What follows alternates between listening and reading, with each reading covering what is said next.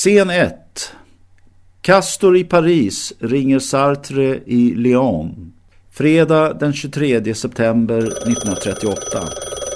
Castor! Oj, jag vill inte att ni ringer mig. Det vet jag. Men jag vill meddela att jag tyvärr inte kan komma ut till er idag eftersom mor fortfarande ligger på sjukhus och det vore ja, opassande att lämna Paris. Åh, oh, synd att ni inte kan komma. Jag hade glatt mig åt er ankomst. Nå, jag hoppas att er mor återhämtar sig och att vi, ja, att vi snart kan ses igen. Under tiden, låt oss fortsätta att skriva brev till varandra som vi brukar göra.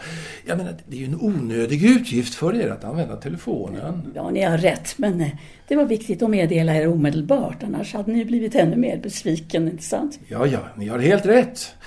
Jag är samtidigt tacksam för att ni hörde av er. Jag uppskattar också att känna er intensiva närvaro trots er fysiska frånvaro. Och jag uppskattar att lyssna till er röst. Ja, mitt förordnande här är ju snart fullbordat och då återvänder jag förstås till er i Paris, Castor. Jag meddelar er så snart jag själv har fått besked. Nå, nu när vi ändå pratar kanske ni har några fler nyheter åt mig? Jo, jag har en nyhet som säkert intresserar er. I dagarna har det inträffat igen. Jaså? Det är en liten studentska här på Lucie Molière som uppvaktar mig och det flitigaste. Hon är söt, charmig, trevlig och har en viss mm, intellektuell mognad. Näpen. Mm -hmm. Nu är det klart att vi ska ses nästa vecka, söndagen den 2 oktober. Jaha. Men inte på Café de Magot förstås, utan på Brasserie Lumain. Jaha, ja, ja, ja. Men hon har väl ett namn också? Ja, hon heter Bianca Bienenfeld, men Jaha. det är ett dåligt namn. Jag, jag ska döpa om henne. Jag tror att det blir Vedrine, Louise Vedrine. Jaha, mm, mm. Ni tror inte att det, att det kan bli som med Olga? Nej, nej, nej, nej. Det blir det inte. Olga kunde inte hantera det. Hon blev för girig och ja, hon måste bort. Jag säger bara att Vedrin är mycket näpen och kvick som en fräll. Och att vi ska träffas inom kort. Jag vill få mig en tydligare gestalt av henne. Men jag är naturligtvis attraherad av henne, av hennes skira väsen. Ja, ja. Ja, så länge som vi har vår nödvändiga kärlek är ju allt annat ett fält för eh, ja, utforskande av möjligheter. Och er relation med eh, lille Bost, är den då pausad? Ah, Jacques Laurent. Jag älskar lille Bost förstås. En underbar man, men ja, han är bortrest och jag känner mig ensam i Paris, som ni säkert förstår. Ja, ja, jag minns Bost som en, en mycket duglig elev vid Lycée du Havre. Det gläder mig att ni fattade tycke för honom faktiskt, och hur som helst angående, angående Vedrin. Följ ni spåret och se vart det leder er. Jag hör av mig så snart vårt första möte är överståndet, via brev. Ja, och skriv helst varje dag. Då har jag ju något att se fram emot i väntan på att vi återförenas. Det ska jag. När kommer ni tillbaka till Paris? Ja, jag väntar på besked från Lycée Pasteur. De behöver alltså en ny lärare i filosofi från vårterminen. Och det lutar åt att jag får tjänsten. Men jag behöver invänta styrelsens definitiva beslut. Paris. Jag saknar den ständiga pulsen av liv. Det här, Lyon, är ju inte väldigt långt bort från Paris men ja, här råder hela tiden en slags flegmatisk landsortslugn, något som tvärtom får mig nervös och som får mig att faktiskt ta några fler glas som vanligt. För att, eh, ja, så att säga, jämna ut ekvationen. Jag förstår er. Jag förstår att ni inte heller kan ta tåget till Paris varje helg. Ja, förra helgen skulle ni också besöka mig men lämnade återbud. Ja, men som jag skrev till er klagade min mor över smärtor i magen och blev inlagd på sjukhus. Så jag tvingade mig själv att stanna i hennes närhet. Läkarna vet inte riktigt vad det är för fel på henne. Om, Ja. om det nu är något fel på henne. Man ska tycka synd om henne. Ja, ja. Ja, det gick ingen nöd på mig. Vanda kom ut till Lyon så vi hade en äh, finstämd lördag. Åt och drack gott. Vanda? Ja, det har jag ju berättat för er i tidigare brev. Hon längtade så efter mig eh, så hon hade tagit tåget hit. på vinst och förlust. Ah, nu minns jag. Ja. Mina tankar var på annat håll. Var var era tankar? Hos er nya kärlek kanske? Vetrin? Mm, möjligtvis. Möjligtvis också hos mor. Det viktiga är att ni snart återkommer till Paris, Sartre. Snart. Ja, jag längtar förstås till er. Så snart resedatum kan fastställas meddelar jag er förstås. Så att ni kan möta mig vid eh, Gare du Nord. Och i alla fall hoppas jag att ni kan möta mig där och då eftersom ja, varje minut i Paris utan er närvaro vore mig alltför plågsam. Jag kommer att vara där. Åh, jag längtar. Adjö, Sartre. Adjö, Castor. Scen 2. Café Paris, Castor och Bianca. Söndag den 2 oktober 1938. Afton. Är det här ert favoritställe? Och jag har så många favoritcaféer i Montmartre, Bianca. Men eh, ska ni inte beställa? Jo, visst. Vad vill ni ha? Lemonad? Ehm, Pernod. Men ni är ju så ung. 17. Snart 18. Jag tycker om smaken av salmiak och anis. Remo, en Pernod och en aprikoscocktail, tack. Varför föreslog ni ett möte, mademoiselle? Först, kalla mig Castor. Castor? Ja, Bävern? jag lystrar inte till något annat namn. Jag är varken mademoiselle eller madame eller de Beauvoir. Det är identiteter jag aldrig kan gå in i och erkänna som mina. Sedan, det var ni som skrev till mig och förklarade ert fördjupade intresse för filosofi och litteratur, eller hur? Alltså föreslog jag att vi skulle träffas utanför skolans domäner. Jag ber er, kalla mig Castor. För om det är något jag är, så är det Castor. Liksom Sartre alltid är Sartre och ingenting annat. Jag kallar honom aldrig vid förnamn. Varför inte? Vi ska själva välja våra identiteter. Överhuvudtaget ska vi inte identifieras genom våra föräldrar eller deras föräldrar. Vi kanske är helt annorlunda. Varför ska vi tvingas släppa runt arvegods? Nej, Bianca, vi är, om vi tänker efter, fria att välja en egen identitet för att utmejsla vårt liv i enighet med vår vilja. Ja, det kanske är så. Ni lever alltså tillsammans med honom, Sartre? Det är er älskare? Jag menar definitivt att vi lever tillsammans och älskar tillsammans. Även när vi befinner oss på olika orter. Just nu är han i Lyon och eh, undervisar i filosofi där. Leon? Har de universitet där? Det, Det, det visste jag inte. det är ett gymnasium. Förlåt mig, så dum jag är. Jag tänkte att herr Sartre undervisade på högskola. Han verkar så framåt. Så mogen. Jag är bara så ivrig att, att begripa. Nej, ni är inte alls dum. Tvärtom har det visat sig att eh, ni är en av mina mest ambitiösa elever. Det ni saknar är däremot en eh, nödvändig självkänsla. Ni saknar stolthet och detta kan göra livet svårt för er längre fram. Men kanske jag kan hjälpa er? Ni har helt rätt. Jag har svårt att tro på mig själv. Hur tror ni att ni kan hjälpa mig? Låt mig tänka på saken, Bianca. Jag gläds redan nu åt ert initiativ. Tänk om det vore möjligt för mig att utstråla det självförtroende som ni har, mademoiselle. Jag menar Castor. Jag tror att det är så gott som omöjligt. Men om jag bara kunde få några gnistor av er eld skulle jag vara fullt nöjd. Jag tror att ni har gott gry i er. Det viktigaste är att ni utvecklar er själv, er vilja. Hur som helst, vi får se om Sartre kan eh, få anställningen på Lucie Pasteur inför den kommande terminen. Jag både hoppas och utgår ifrån det eftersom jag redan eh, rekognoserat möjligheterna till långtidsboende på hotell i Royal Bretagne för oss båda. Ja, vi bor nästan alltid eh, i separata rum men på samma hotell. Då har vi friheten att både kunna öppna och stänga vår dörr som vi önskar. Ett sådant märkligt arrangemang. Ni är tillsammans men ändå inte tillsammans. Min familj skulle verkligen spärra upp ögonen om de fick veta. Sartre har i flera år arbetat ute vid kusten i Le Havre medan jag har haft lärartjänst i Marseille och Rouen i diverse småstäder. Så vi har verkligen fått kämpa för vår kärlek. Inte kämpa sinsemellan utan kämpa mot samhällets normer och organisation. Nu är han i alla fall i Lyon och jag är tillbaka i Paris. Snart är vi förenade igen. Så underbart att ha en så nära och värmande relation. Jag tycker pojkar är så brutala, vulgära. Men även unga män är i allmänhet drumlar. Men Sartre är Sartre, så han tillhör undantagen. Det är en man som är min jämbördige intellektuellt betraktat. Och jag är kräsen.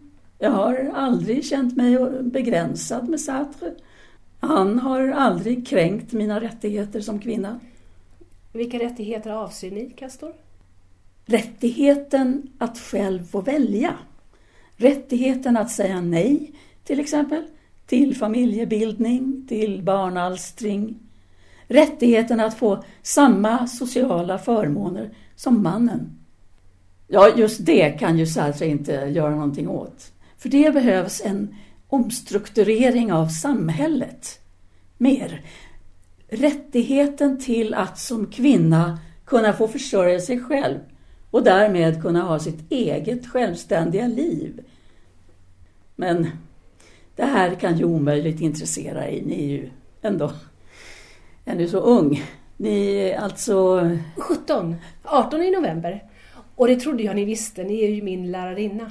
Och jag känner bara till att ni går i sista ring. Ni tar snart examen, säkert med utmärkta slutbetyg. Ni är ambitiös, flitig, driftig. Jag känner igen mig i er. Ska ni inte dricka? Eh, Jo visst. Eh, Får jag fråga Ja. vilka framtidsplaner ni har? Åh, om jag det visste. Kanske något inom skönhet, expedit på en parfymavdelning kanske. Eller arbeta i en blomsterbutik. I varje fall tills jag gifter mig och får barn. Men ni förstår väl att det inte är någon framtid för er? Jaså? Nej, nej, nej, nej. Ni får inte förstöra er framtid på dumheter. Ni har ju en hjärna. Vad hade ni i åtanke? Ni är bästa eleven i min klass och kommer säkerligen att få utmärkta betyg även i andra ämnen. Vilket innebär att ni säkerligen kan söka vidare till linjer som hjälper er bli jurist eller läkare eller ja, varför inte lärare? Jag är inte intresserad av att bli jurist eller läkare. Det låter hemskt tråkigt att skära i människors kroppar eller att undersöka sjuka människor och sen skriva ut medicin. Dessutom tror jag inte att jag har den auktoriteten som krävs. Det är därför att ni blivit hjärntvättad av patriarkatet, Bianca. Ni tror er inte kunna något annat. Eller ni tror er inte kunna välja något annat än det som förväntas av er som kvinna. Samhället har redan preparerat oss för rollen som kvinnor, inte för rollen som människa. Men, och det här är essentiellt, vår roll är skapad, inte naturgiven. Det har jag, det har jag inte tänkt på. Men, men kvinnor är ju trots allt de som föder barn. Det är ju en roll skapad enbart för kvinnor. För oss. Ska ni inte dricka upp er Pernod? Jo, Ni måste ha något annat i sinnet än att stå i en butik, Bianca. Eller skaffa barn. Det finns ingen lag som säger att en kvinna måste föda barn, eller hur? Ja, lag eller inte lag. Jag vet inte om jag förstår er, men jag beundrar er vansinnigt. Ni tycks vara så kunnig, initierad, inom alla områden.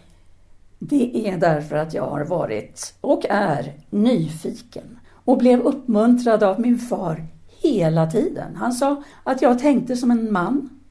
Jag vet faktiskt inte riktigt om jag ska tolka det som en komplimang eller en förolämpning. Men kanske det ligger något i det han sa. Ja. Nu är han död sedan nästan tio år. Men eh, mor lever. Hur är det med er far? Ja, han är handlare. I pärlor, smycken. I Polen var han läkare, men här vill ingen anställa honom. Kanske på grund av att han inte kunde perfekt franska. Ja, jag vet inte. Nu har han i alla fall sedan flera år en butik här i närheten. Nära Särn.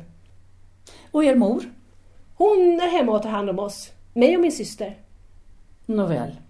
Ni kanske kan få större framtidsplaner om vi, Jag samtalar kring era intressen. Kanske vi kan ta en promenad tillsammans? Ja, visst kan vi det.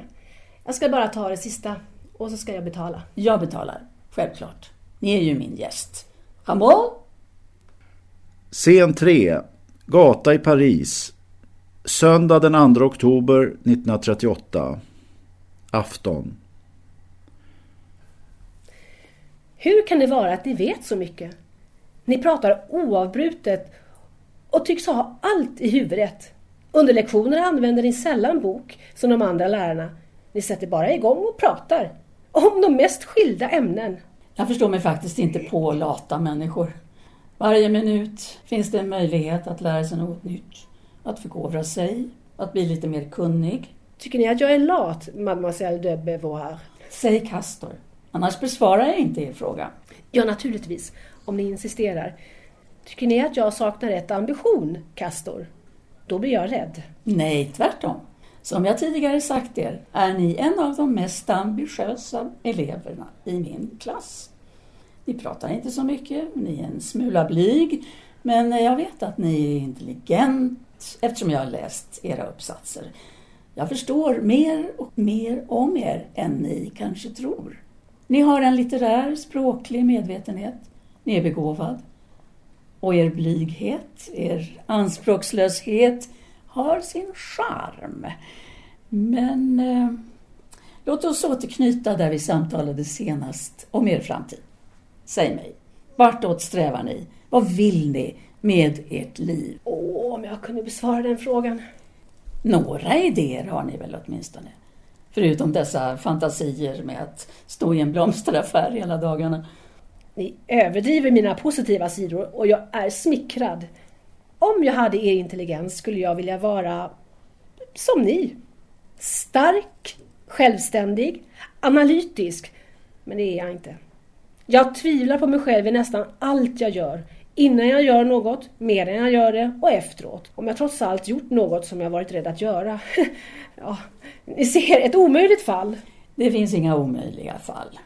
Jag är förvissad om att ni kan väckas till en mer klarsynt hållning.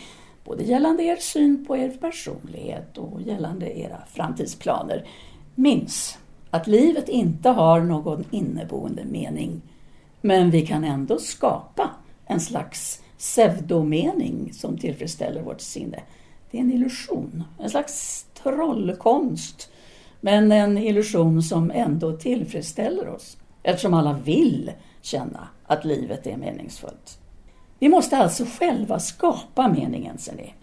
Eftersom vi är ensamma i universum. Gud finns ju inte. Ingen Gud kommer någonsin till vår undsättning om vi skulle komma i knipa.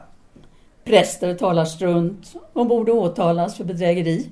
Ja, min mor ber i tid och otid. Men vad tjänar det till? Det är vämjeligt, det är patetiskt. Man kan kalla det en grym värld. Men man kan också helt enkelt konstatera de villkor under vilka människor lever och anpassa sitt liv därefter.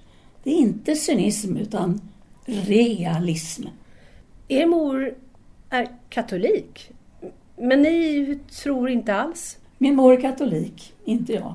Jag insåg som 14-åring att det omöjligt kunde finnas någon Gud. Det räckte med att betrakta Gud som en illustration av mänsklig längtan efter den goda fadern, den stränge men rättvise, som ställer allt till rätta. Man kan i Sixtinska kapellet exempelvis se Michelangelos mästerliga målning Adams skapelse och konstatera att just så är fallet. Gud, figuren i skägg, omgiven av änglar, är en bild frammanad av fantasin. Och ni själv? Vilka tankar bär ni med er om ideologi? Och min familj är judisk, som ni kanske förstått, men jag försöker att inte tänka så mycket på det. Mina funderingar handlar mer om livet här och nu, vad jag kan upptäcka, vart jag kan resa, vilka människor jag vill träffa och umgås med. Och var jag kan hitta en pojkvän som älskar mig. Men säg mig nu, hur menar ni då att vi kan uppleva frihet? Den här friheten som ni talat om. Låt mig börja med att referera till Sartre. Han menar att allt börjar utifrån vår existens, egentligen vår tomhet. Denna tomhet kan enbart fyllas genom att vi gör ett val. Vi skapar en essens. Men dessa val ger oss samtidigt ångest eftersom vi alltid får börja på nytt utifrån själva tomheten, intigheten. Men välja måste vi ändå göra och därför måste vi börja välja friheten i varje val. Men hur kan man veta vad som innebär friheten i ett visst val? Det är ju det okända. Framtiden är alltid okänd. Vi kan inte se, höra eller känna var friheten finns någonstans. Det var väl det jag trodde. Ni är skarpare än vad ni vill ge sken av. Ni insåg omedelbart problematiken. Och det är sant att det inte finns några garantier för en lyckad utgång av våra val. Men genom att dagligen träna vår vilja förmår vi i alla fall undvika val som inte är våra, utan som handlar om andras val för oss. För att bli autentiska, sanna, behöver vi bli medvetna om skillnaden mellan våra egna val och det val som prackats på oss av andra. Jag tror jag förstår, Castor. Nu tycker jag att vi kan börja röra oss mot mitt hotell. Bor ni verkligen på ett hotell? Har ni ingen egen lägenhet, Castor? Nej, varken Sartre eller jag har lägenhet. Det finns ett konserverande, hämmande drag i att bosätta sig så permanent någonstans. Ett kort tag bodde jag i en liten lägenhet men tröttnade snart på att varje dag behöva göra i ordning mat, behöva diska och nästan oavbrutet städa. Ett gigantiskt slöseri med tid.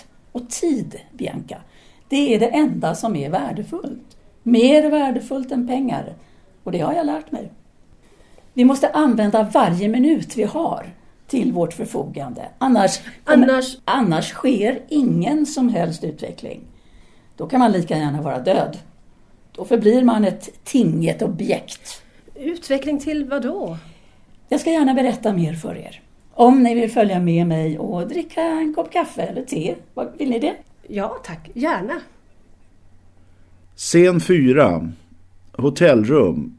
Söndag den 2 oktober 1938. Afton. Ja, sätt er ner i soffan så länge. Vill ni ha lite vin? Eh, ja, tack. Det kan väl vara gott efter kaffet. Beaujolais, går det bra? Ni kanske föredrar något vitt, eh, petit chablis? Oh, jag föredrar rött. Då blir det Beaujolais. Nå, vad ska vi skåla för?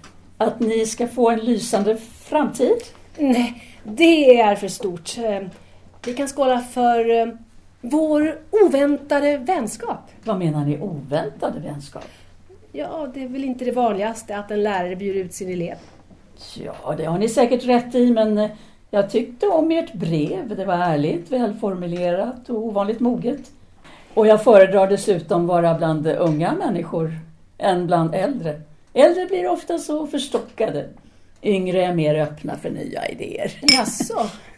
Ja, Och därför bjöd ni mig på restaurang? ja varför inte? Brukar det göra så, menar ni? Låt oss skåla för er välgång, Bianca. Ja. Jo. Och och er välgång. À votre santé. À la vôtre. Åh, ni har en mycket vacker hand. Låt mig få känna på den. Eh, Tack. Fingrarna är så nätta. Skålformen i er hand är så harmonisk. Den får mig att tänka på Rodins handskulptur. Ja, konstnären Auguste Rodin. När kommer herr Sartre? Oh, jag vet inte som sagt, eh, men eh, jag hoppas att han kommer nästa fredag. Hur länge har ni varit ett par? Åh, åtskilliga år. Nu skriver vi den 2 oktober 1938. Sen den 14 oktober 1929 kan man väl säga att vi har varit oskiljaktiga. Då svor vi varandra ett slags ed. En ed som emellertid inte var någon kyrklig eller borgerlig ritual utan enbart en ritual mellan oss två, mellan mig och Sartre. En pakt. En pakt? Ja, vi ansåg båda att vi var varandras öden, varandras speglingar. Vi blev vid pakten sammantvinnade, gåtfullt länkade som tvillingar, enäggstvillingar. Jag tror inte jag förstår riktigt. Vad var det för pakt? Inget skulle döljas inför den andra. Det handlade bland annat om att vi skulle vara fullständigt ärliga mot varandra, transparenta. Inget skulle döljas inför den andra. Inget alls? Men det är väl inte möjligt? Låt mig säga så här, Bianca. Löftet skapade först ett massivt obehag inom mig. Men därpå kunde jag slappna av fullständigt och vila i förvissningen om att jag alltid skulle veta i vilket tillstånd Sartre befann sig. Hans tankar och känslor. Och han skulle kunna känna detsamma gentemot mig. Inga lögner, inget skenheligt, falskt, borgerligt liv. Men är en sån ärlighet verkligen möjlig? Mina väninnor, det vet jag, ömsom ljuger en rakt i ansiktet, ömsom förvränger sanningen lite lagom så att det passar deras syften och mål. Och min mor ljuger om vårt förflutna liv i Polen. Jag är ju född i Lublin. Hon vill att jag ska betraktas först och främst som fransk medborgare. Och min far ljuger inför familjen om att butiken är framgångsrik. Men de ljuger bara av rädsla, inget annat skäl. De vill ju inget ont. Som svar på din fråga. En sådan ärlighet är möjlig. Möjlig om man älskar varandra helt och fullt, Bianca. Jag skulle verkligen önska att någon älskade mig så. Ja, Sartre och jag, vi upptäckte inte vår passion genast. Det började som ren nyfikenhet. Jag var faktiskt en gång inställd på att gifta mig, ni får tro mig om ni vill. inställd på att gifta mig med ingen mindre än min kusin Jacques. Jag trodde mig vara förälskad i honom men framförallt ansåg mina föräldrar att han var ett gott parti. Hans familj hade pengar. Jag träffade alltså Sartre av en ren slump. Och jag tänkte först, kanske som ni, att hans utseende var frånstötande. Att han genom sin skelögdhet liknade en padda. Nej, nej, nej, inte alls. Jag har aldrig tänkt så om herr Sartre. Jag har bara sett hans avgångsfoto från den där elitskolan där ni också har gått. Ah, École Normale Supérieure. Men när han talade var det som om han omslöt mig med orden på ett mycket behagligt sätt som jag inte var van vid. Först var vi väldigt artiga, belevade mot varandra. Vi träffades och pratade, åt lite, drack lite, pratade ännu mer och promenerade en hel del. Ja, vi gick inte i säng med varandra förrän flera veckor senare. Ni ser häpen ut. Tycker ni att jag är alltför frispråkig? Jag vet inte riktigt vad jag ska säga. Jag är nog inte riktigt van vid sådana direkta framställningar av um, relationer. Jaså? Men ni kan ju lära er det också.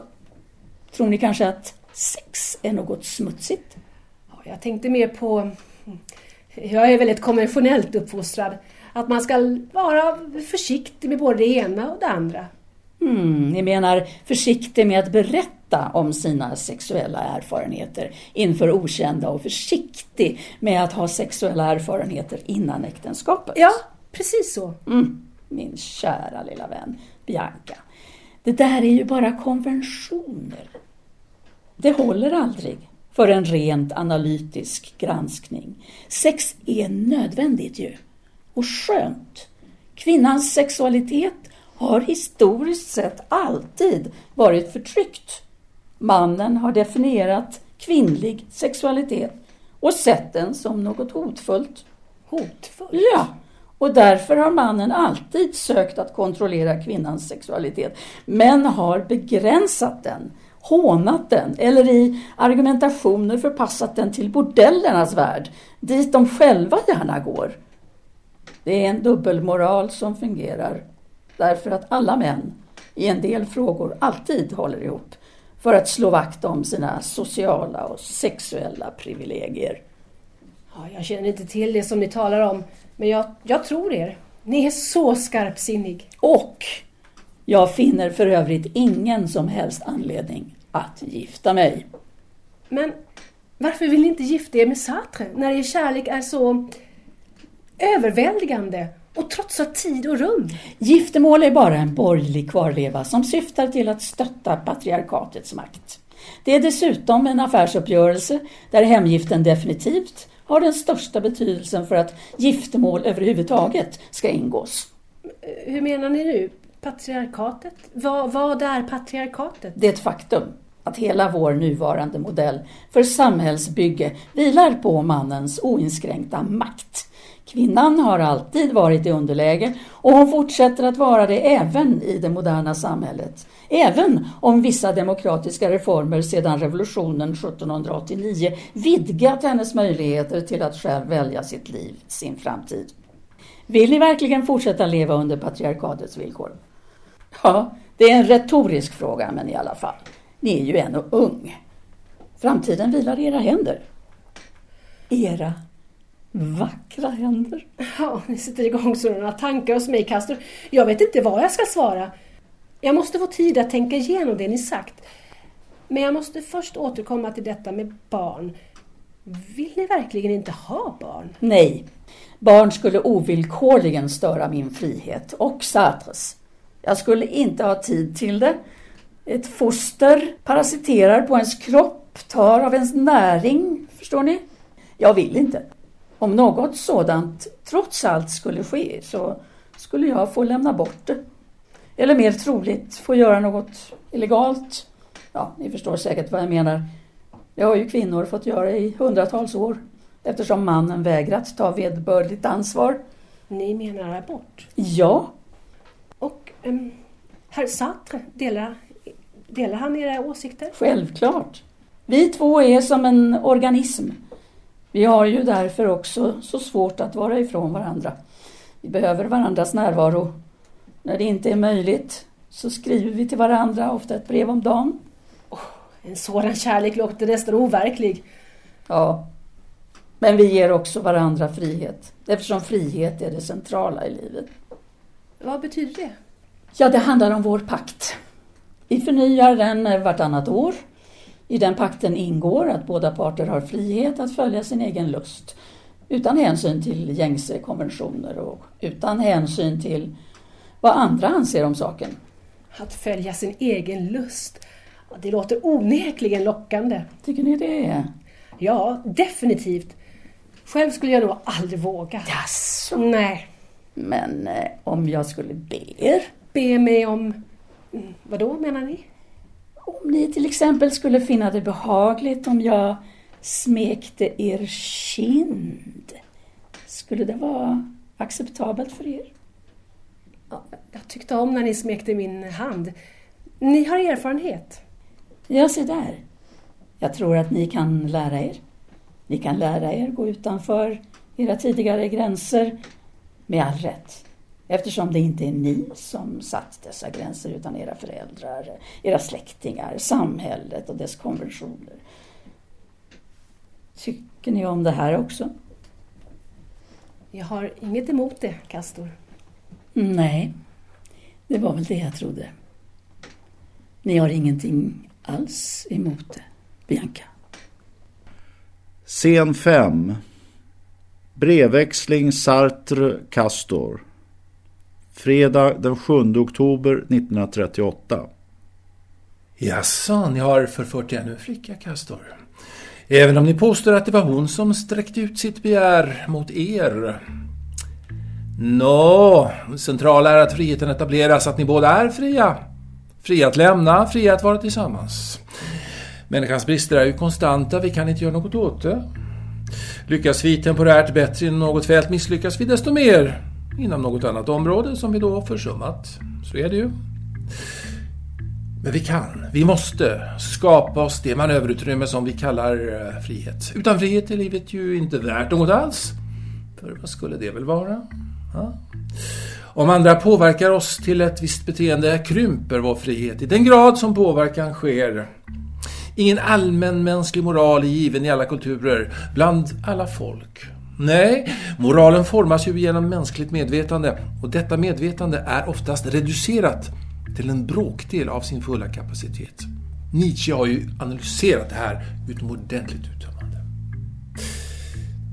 Men eh, låt oss inte diskutera min filosofi när jag återvänder till Paris. Jag har nu av rektorn fått tillåtelse att avsluta min tjänstgöring den sista oktober för att därigenom kunna anknyta mig till tjänsten på Lycée Pasteur kring den 7 november.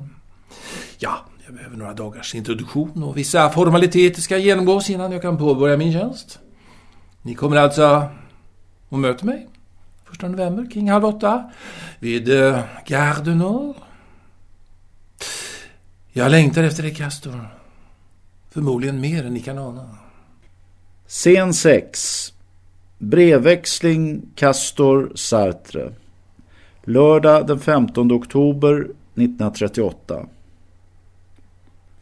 Tack för ert brev, Sartre.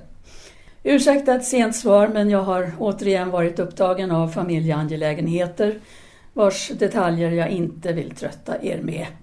Emellertid, ert brev fyllde mitt bröst med värme, längtan. Jag längtar efter er. Nu vet jag att ni snart är hos mig igen.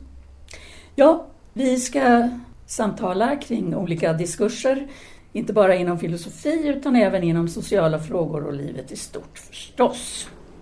Men låt oss som sagt talas vid närmare och mer spontant när ni återkommer till Gardeno. Jag väntar er ivrigt på perrongen. Jag tror inte ni behöver anstränga er för att se mig. Om ni inte genast ser mig kommer jag att ropa ert namn högt. Till sist vill jag genast påtala att jag har reserverat ett hotell för oss båda den kvällen när ni kommer så ni behöver inte anstränga er att boka något hotell från dagen.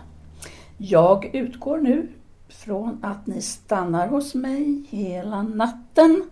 Jag kysser er i tanken i väntan på att kyssa er när ni anländer. Castor. Scen 7.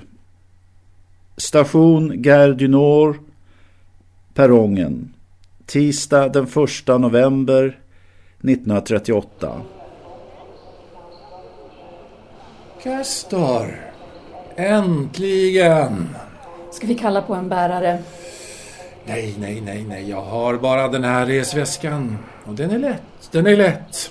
Ni vet ju att jag avskyr att packa tungt, Castor. Jag har faktiskt kastat de flesta av de saker jag haft.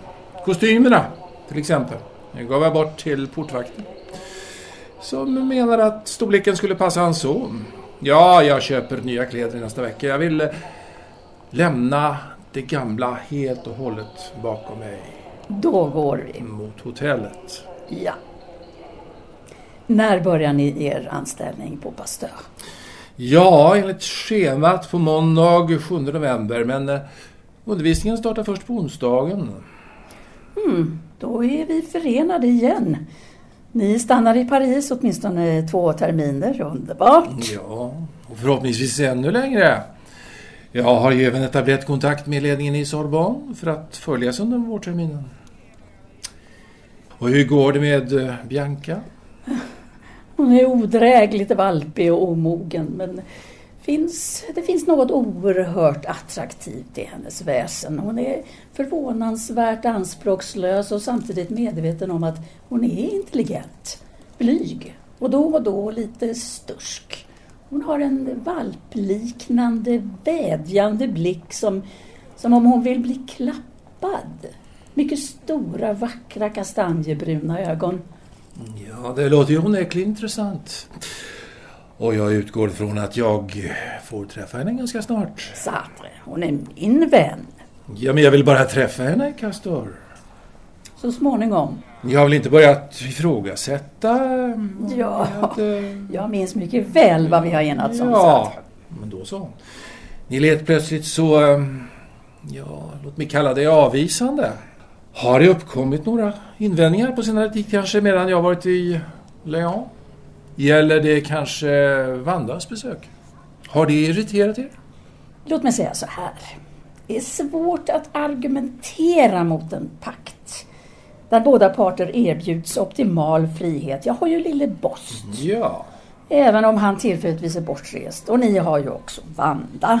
Ja, så är det ju. Men eh, det är ju fortfarande möjligt att ni har hittat några motargument för vår pakt och därför är jag naturligtvis öppen för att diskutera med er. Trots allt är det ju viktigt att vi är överens om något så essentiellt som kärleken. Menar ni inte snarare passionen? Ja, definitionsfråga. En kärlek är aldrig utan passion. Men en passion kan ju vara utan kärlek. Tror ni det? Känner ni er eh, trots allt förfördelade av mig? Att jag då och då eh, har träffat Vanda? Att vi har eh, legat med varandra? Är det det? Nå, i så fall vill jag eh, förklara mig. Det beror mest på tomrummet efter Olga. Ja, så är det. Sedan hon försvann från familjen tröstar jag mig med hennes syster. De är ju, som ni vet, ganska lika varandra. Även om temperamenten skiljer sig åt. Det är svårt att bli ond på er eftersom ni alltid redovisar era ståndpunkter och ni alltid har en rationell grund att stå på. Ja, det hör jag. Och jag uppmanar er naturligtvis att vara lika transparent. Dessutom, dessutom, så vet ni ju att det alltid kommer att vara vi två, kastor. Det kommer alltid vara vi två, kastor. Det är vi två. Oavsett vilka andra som vi finner oss dragna till eh, för tillfället. De här kärlekarna är ju bara något tillfälligt, det är något övergående. Vi två, vi två Castor, vi står för den nödvändiga kärleken. Det är en vacker tanke. Mm. Som ni dessutom tidigare har argumenterat väl för. Jag kan bara tillfoga att arrangemanget av allt att döma saknar svaghet. Men ibland skulle jag faktiskt önska att det fanns svagheter. Jag vet inte riktigt varför. Jag vill ju inte vara inringad, inträngd Nej, av, en person, av en persons svartsjuka. Att svartsjuka skulle vara ett tecken på kärlek har jag aldrig trott på. Ja, det gläder mig. Och det gläder mig att ni fortfarande håller av Lille Bost. Har ni några nyheter om honom kanske? Han är i Vichy för närvarande. Han går någon slags eh, officersutbildning. Det är familjen som tror att han kan ha det som karriär, vilket han starkt betvivlar. Ja, ja. Om han inte hoppar av från utbildningen kommer han tillbaka först till sommaren. Så jag får nöja mig med att skriva till honom. Kanske han får möjlighet att hälsa på någon helg. Jag vet inte ännu. Nåja, nåja. Det gläder mig i alla fall att ni har eh, fortsatt förtroende för honom. Lille Bost är den bästa älskare jag har haft. Ja, jag vet att ni tål att jag säger det, Sartre. Det beror på att ni är främmande inför er egen kropp. Det har ni ju själv berättat. Ja, jo. Bost känner sin kropp utan och innan. Även om hans tankeförmåga är något begränsad. Men sensualism kräver trots allt en välfungerande förening mellan hjärna och hjärta och sexualorgan. Och den länken skapar ett utmärkt erotiskt klimat att befinna sig i. Jo, jo, jo. Ni har rätt, Castor. Som så ofta. Ja. Jag har alltid känt mig främmande inför min kropp. Ibland tror jag att jag observerar mig själv när jag genomför akten. Det är en inte alltför angenäm upplevelse. Men som ni vet vägs den upplevelsen upp av triumfen. Ja, er manliga triumf att penetrera ett kvinnligt kött. Ja, i viss mån men inte riktigt. Även det är nämligen en delad upplevelse eftersom jag strax därefter eh, brukar förlora mitt intresse i ganska hög grad. Nej, triumfen inträffar exakt i det ögonblick då kvinnan eh, ger upp och ger sig åt mig. Jag lägger märke till just det ögonblicket och njuter av det. Det är något uh, arkaiskt, ursprungligt över det. Ja, jag tycker det är ganska intressant, ja, rent objektivt sett.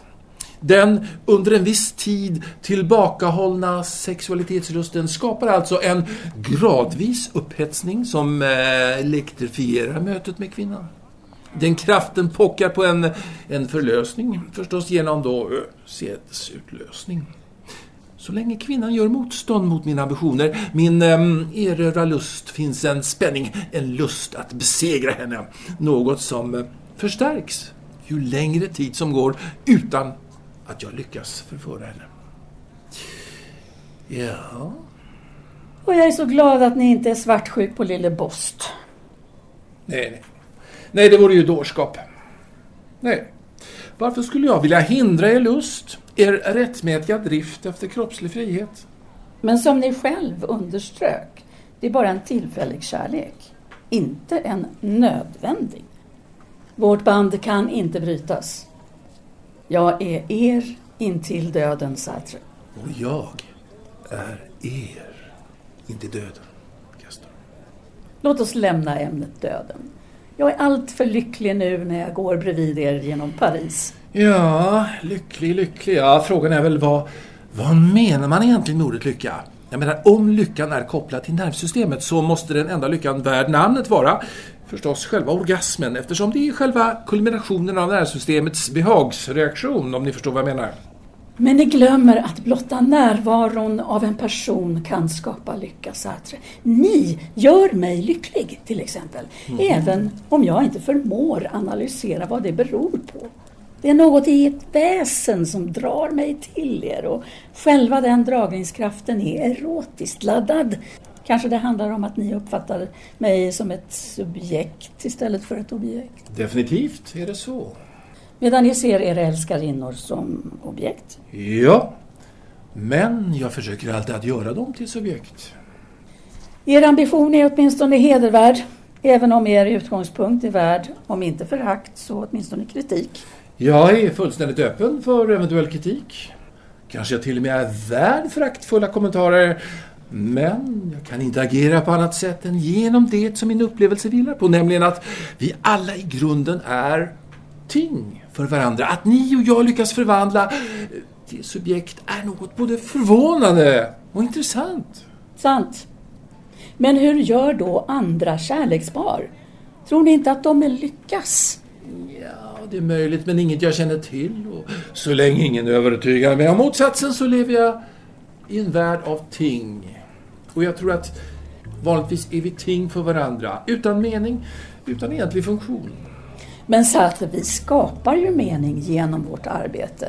Vi skapar mening genom vår funktion. I tal om funktion kan lätt få oss på avvägar i tanken. Även funktionen är en produkt av graden av medvetenhet och de flesta saknar tillräcklig medvetenhet för att nå funktionen. Och det är förstås någonting beklagligt. Och jag älskar att gå genom Paris gator på natten. Ja. Dra in dofterna, känna atmosfären, lyssna på musiken från krogarna. När som helst kunna gå in och ta ett glas vin eller två. Ja, visst, jag hyser ett sådant förtroende för er Sartre. Ni speglar mig nästan i allt. Utom er prudentlighet. Se på er. Försöker ni trots allt hålla er kvar inom bourgeoisien med hjälp av era pressveck, er vita skjorta och er omsorgsfulla slipsknut? ja, förklädnaden är det ju frågan om. Det kan komma väl till pass för ni anar, Castor. Aktören behöver klä sig enligt med sin roll och min roll är att röra mig primärt i borgerskapets salonger. Och jag vill påpeka att det för närvarande är min enda kostym. Ja, ni har väl rätt. Det är säkerligen jag som är problemet. Jag borde försöka klä upp mig mer. Jag köper aldrig något nytt. Mina kollegor i skolan ser på mig med avsmak kan jag ibland känna. Dessutom använder jag inte parfym och jag rakar mig inte under armarna.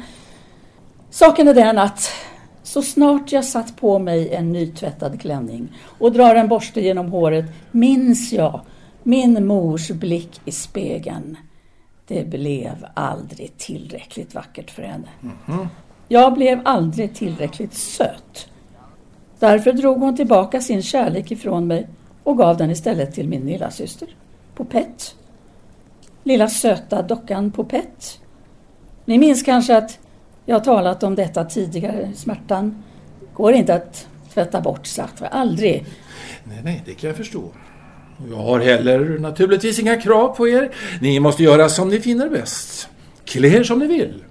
Finn de former av frihet som passar just er. Det är sådana ord, Sartre, som får mitt hjärta lätt. Jag litar på ert omdöme. Ja. Och ändå vill inte låta mig träffa er nya kärlek. Ni är envis. Ja, ni ska få träffa henne. Naturligtvis. Låt mig bara först etablera relationen. Är det inte ett rimligt krav? Som jag sagt, så länge som ni beskriver i vilken fas er relation befinner sig eh, med alla detaljer så jag är jag fullt nöjd. Jag har inget intresse av att störa den processen, Castor. Tvärtom. Jag välkomnar den och eh, ja, jag njuter snarare av era beskrivningar. Som jag sagt det tidigare har jag sedan Olga lämnade oss känt ett eh, slags tomrum i vår familj. Har inte ni känt i tomrummet också? Jag menar, saknar ni inte Olga? Vedrin kan aldrig ersätta det som vi hade tillsammans med Olga. Det, det vet ni mycket väl. Ja, det var en härlig tid. Visst var det, Castor? Olga, ni och jag och lille Boss. Jo, till att börja med. Sen blev hon besvärlig, Olga. Hon blev krävande. Allt för krävande. Klibbig. Hon måste bort. Men låt oss nu istället tala om oss. Ja, ja, Castor. Låt oss nu tala om oss. Det dröjer ännu länge innan krogarna stänger.